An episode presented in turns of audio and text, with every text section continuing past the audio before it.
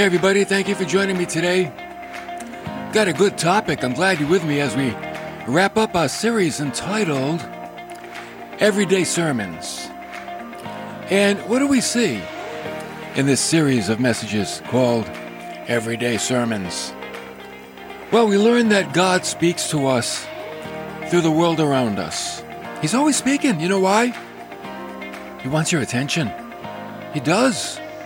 What he has to say is so important. He wants the attention of all people. And we noted that he speaks to us through the day, all day long. Morning, noontime, nighttime, we saw all that. He speaks to us through the seasons, each season representing a stage of life. We noted that he speaks to us through the animals. What? Yeah. There are certain animals that have a sermon. And if we pay attention, we might hear it. And I like this one. He speaks to us through the insects, and we talked about that. Oh, yeah. There are insects that have something to say. What we're saying is, God speaks to us through nature. The world around us is a classroom. We noted that He speaks to us through our journeys as we journey through life. The rocky path tells us, it warns us, slow down, be careful, you might trip up.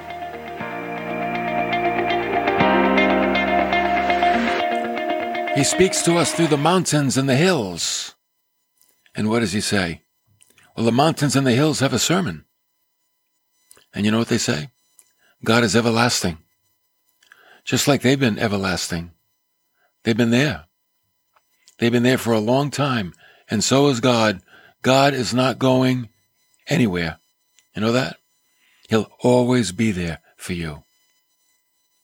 We noted that He speaks to us through the oceans and the seas. And what's the message of the ocean? Well, the ocean stands for judgment. And in, in the new world, you know, when God creates the new heaven and the new earth, there's no ocean. There's no sea, signifying that there's no judgment. Think about it. When we get into eternity, there is never going to be judgment again. And the beautiful skies above, oh, especially the night sky, it's a picture of God's loving kindness surrounding us and reminding us that He is there. Every star is a precious thought toward you. Today we wrap up our lesson seeing that God speaks to us through our work. Every person in their vocation has a sermon preached to them. Let me ask you, have you heard it? Are you listening? Because it's there. The farmer, you know, the great thing about farming, the farmer is blessed being surrounded by nature. As we've seen already in the series, nature is a beautiful thing, and it carries the wisdom of God. But on the farm, God tells him things grow, things change. Beauty comes, and then it fades. So, you know what the farmer has to have? Faith.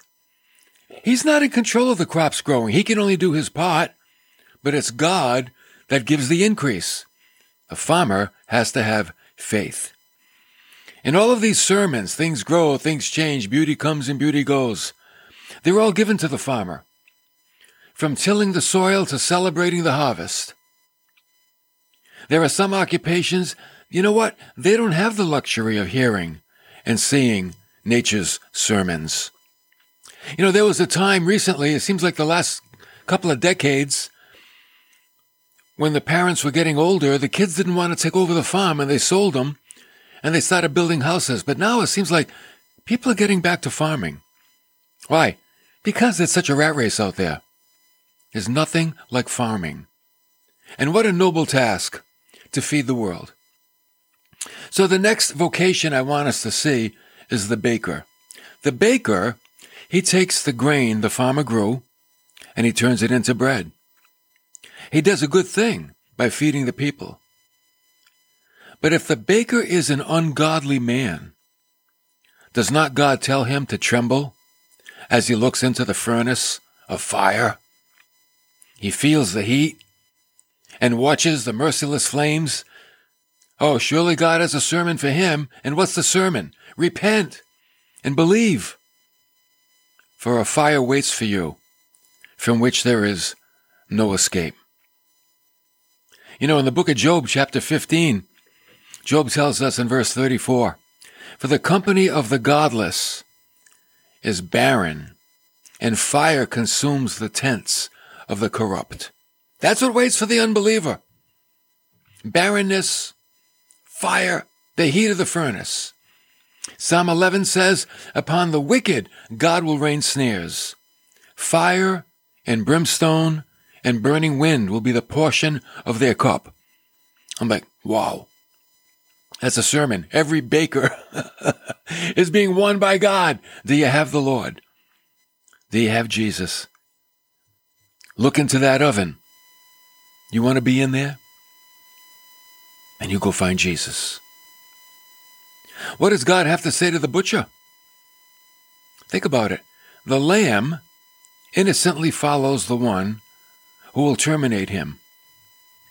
And the bulls unconsciously march to the slaughter. They don't know what waits for them. They follow, but they don't know where they're going. They walk in formation. They know nothing of their doom. And yet, you know what? The beast is smarter than the man. You know why? Because the beast goes unknowingly, but the man, he goes knowingly. See, the man has been warned. Jesus warned him.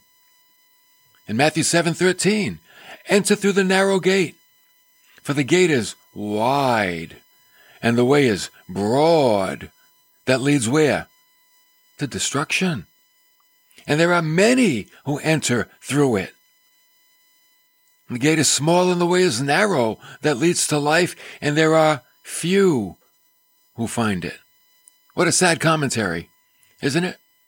So mankind goes willingly, knowingly. You say, well, he didn't read that scripture. Hey,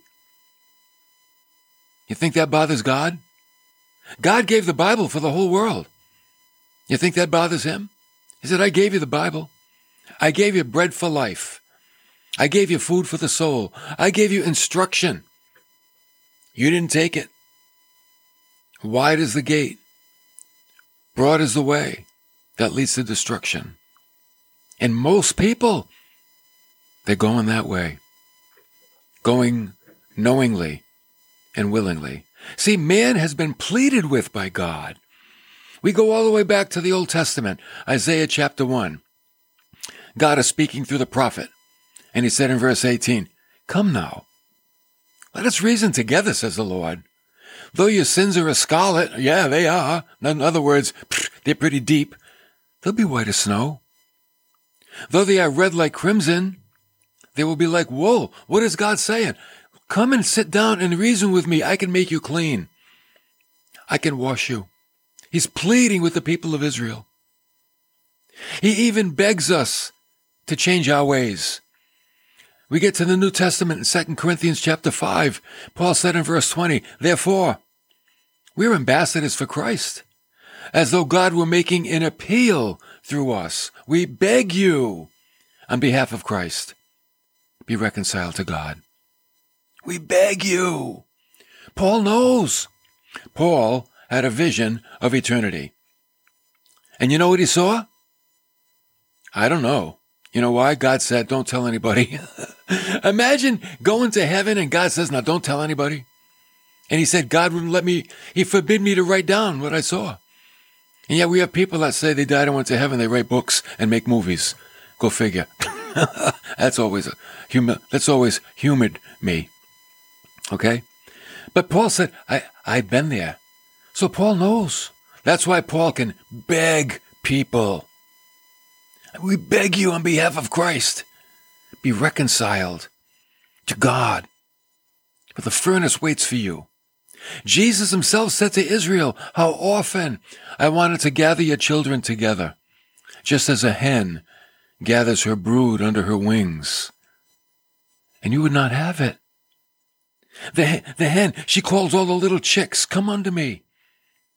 Come here, little chickies, little babies. Get warm, get protected. Come here to mama. And Jesus is saying, I tried to gather the people of Israel like that hen, but they wouldn't have it. They wouldn't come. Wow. God calls and people refuse. Isn't that the mystery of iniquity? Why is it God calls and people don't answer? That's a mystery, isn't it? The stone worker has a message right in his lap. You know what the message is? Every time you smite the brick, is it not a picture of God showing you the hardness of your heart?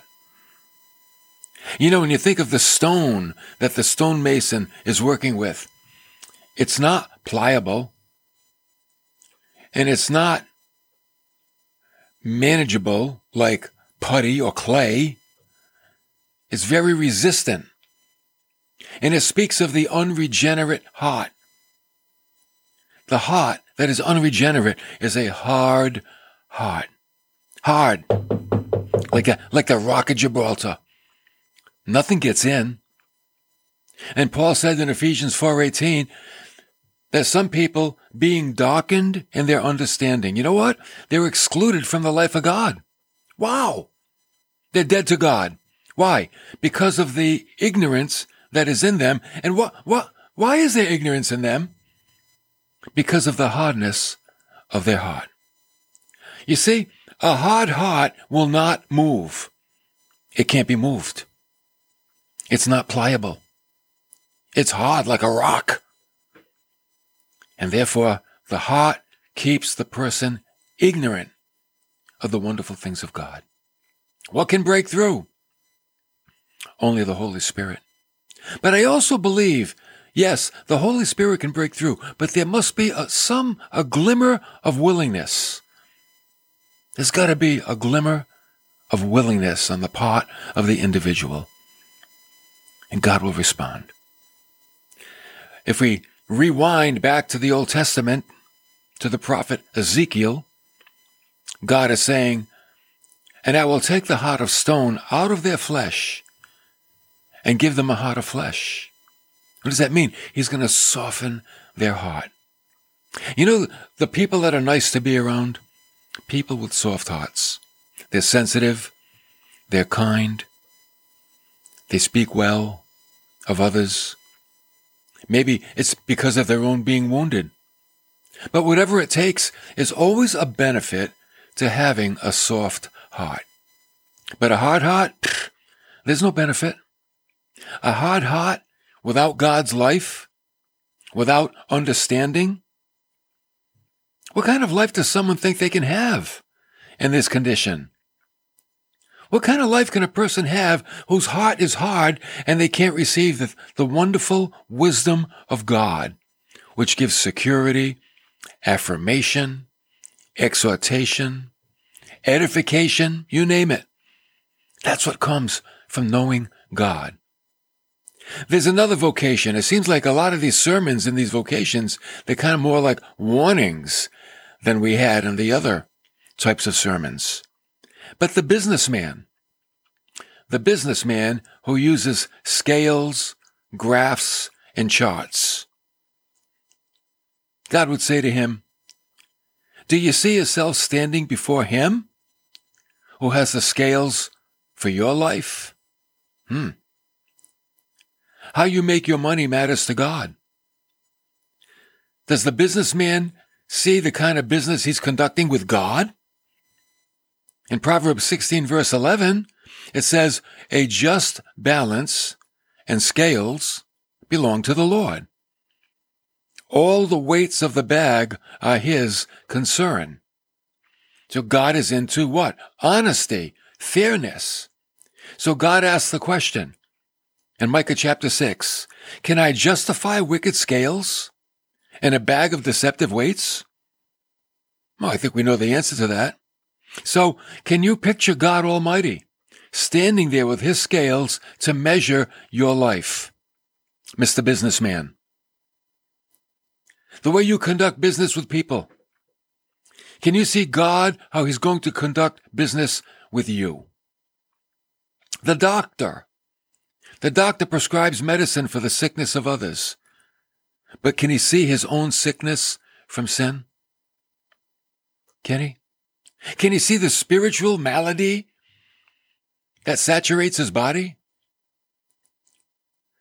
I go to my optometrist and you look at the eye and the eye is a miracle of God. It's phenomenal the way it works. And I say to my eye doctor, how can you not believe in God? Look at the eye. Your own vocation tells you that eye has to be divinely designed. How can you not believe? And the response I get is, I'm a scientist. I have to have facts. I have to see it. I, don't, I can't have faith. I have to see it. And I said, there it is. it's right in front of you. That's the fit. That's the facts. But Satan blinds the mind of the unbeliever. No doubt about it. I'm like, how can a doc, how, how is not every doctor born again? When you look at the human body, how does the doctor not say, wow, this is a creation of God? The nerves, the joints, the muscles, the cells, everything works perfectly together until disease sets in. How can a doctor not be born again? How about the, the garment maker? The person that makes clothes. She, she makes clothes for, up for others, but oh, can she see her own nakedness before God? Can she see where she stands before the Lord? Does she have a robe of righteousness? That's the only robe that'll get you into heaven. The robe of righteousness. Nothing else will do. Not a robe of works. Not no robe at all. It's got to be a special robe. A robe that Jesus provides at the moment of faith in Him. The builder. There's a sermon for the builder. He erects a huge house for a family. But what is he building for himself in eternity? What is he building? Is he building himself a place, a residence that he can dwell with God? Or is he just concerned with the residences on the earth and has no concern for the residence in eternity? That's a mistake. That's a big mistake. He needs to talk to the baker and look at that oven and say, "Ooh, ovens for bread, not for people." But that's where you'll be if you don't eat the bread of life. The jeweler polishes gems for his customers. But will you have any given to you at the judgment seat of Christ? Jeweler, Mr. Jeweler, will God reward you with gold and silver and precious gems because of your faithfulness on the earth? Every vocation has a sermon. Every vocation has something to say. Will the fisherman just have fish to show for his life's work? Or will there be souls in heaven? Remember what Jesus said to the disciples? Follow me. I'll make you fishers of men. That's what disciples are, right? Disciples are those that fish for the souls of men. And they bring them into the net and they give that net to God. And they're forever saved. Will the fishermen have any souls to present to God? Or is it just fish? See, this list, it could go on and on and on. The teacher teaches, but what are you learning? Are you learning about eternal things, about the things that really matter, about the important things? Are you learning about them? The athlete exercises, but does he exercise his spiritual gifts in order to serve others? Paul said a little exercise benefits. Yes, we should all exercise, but godliness has great gain. It's the exercise of the soul that is so important. Are you exercising your soul? Is your soul getting good nourishment? Like the athlete needs to have good nourishment. Does the soul get good nourishment? The athlete has to train.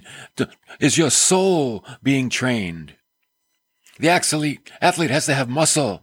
Does your soul have muscles of faith? Are they growing? Are they getting stronger? Everyone that has ever received a paycheck has had a sermon preached to them. When you have fulfilled your week of labor, you received a wage for your efforts, right? Yes. Can you hear the Lord speaking to you? In Romans 6:23, for the wages of sin is death.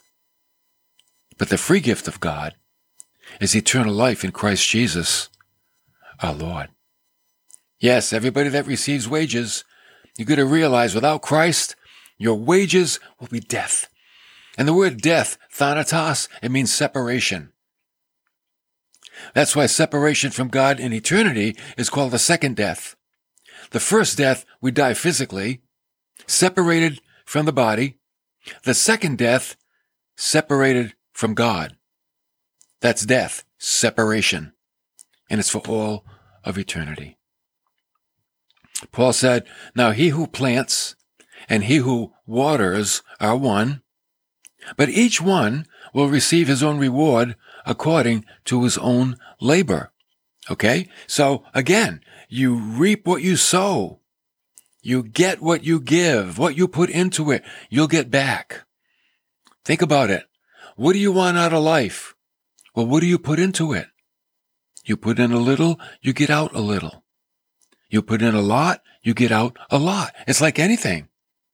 If you want to get a lot of money out of the bank, you got to put a lot of money into the bank. If you want to have a lot of food to make a big meal, you got to put a lot of food into the cupboards so the food will be there. If you want to get a lot out of life, you got to put something into life. You've got to apply yourself into life. You've got to raise yourself up, become something, make your life worthwhile. God has already given you value. All you have to do now is live in what God has done for you. At the end of the Bible, Jesus said, Behold, I'm coming quickly. Phew! How quickly? Pretty quickly. And my reward is with me to render to every man according to what he has done. So the question, what will be your reward? What did you sell yourself out for while you were on the earth? What did you live for? What did you work for? What bought you? What took your affections? What took your love? What took your time, your energy, your money? What did you invest yourself in? Jesus said, I'm coming quickly, and I will render to every one, every one, according to his deeds. Now think about it. You can have a wonderful rendering. You want to have a wonderful rendering? You make your life count. You look at your job and you get the sermon from your vocation. Whatever you do, every vocation has a sermon. Whatever you get from the Lord, that's what you are going to have forever. That's it. That's it. So the question is, can you hear him today? Can you hear the sermons? Can you hear the sermon of the baker, the sermon of the banker, the sermon of the stonemaker, uh, stone builder, the sermon of the architect, the sermon of the jeweler, the sermon of the doctor, the sermon of the fisherman? They all have a message, everyone. What message are you receiving from God? God wants us to hear. He really does. He's not wasting his words. He's got something to say. You know why? Here's why. Because everything about God is eternal. Everything. There's nothing temporary about God. It's all eternal. All of a sudden, that's a game changer. That's a game changer for my life now. Because what I thought was temporal, oh, it's not anymore. Now it's forever. So wherever I end up at the end of my life, it's forever. Whatever I have at the end of my life, it's forever. whoever I am at the end of my life, it's forever. See, because God is infinite. And because He's infinite, there's nothing temporary about God. Heaven is eternal. Hell is eternal. Our rewards are eternal. Punishment is eternal. The Word of God is eternal. Everything about God is eternal. So that tells me, ooh, I've got to live in that category.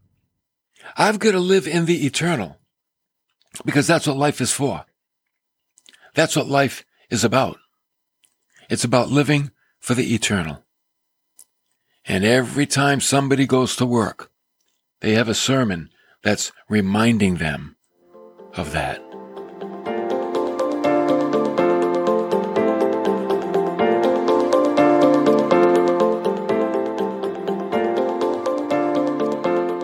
Oh boy, I like this series because you know why? The whole world is a classroom. You just go outside and psh, there's God's pulpit.